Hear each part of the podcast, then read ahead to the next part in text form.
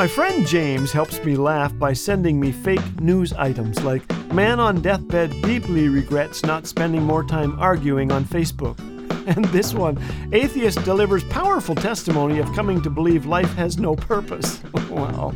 I believe joy is the only reasonable response to God's extravagant love for us. Psalm 16:11 says, God has made known to me the path of life.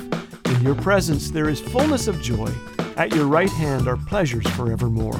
If you are a follower of Jesus, you have every reason to rejoice. Even to LOL, which I did when my friend sent this headline, we haven't been on a date in a while, says wife who apparently doesn't remember yesterday's Costco trip. This is Laugh Again with Phil Calloway. If you'd like to hear the regular daily program or discover all things Laugh Again, visit us at laughagain.ca. Laugh Again, truth bringing laughter to life.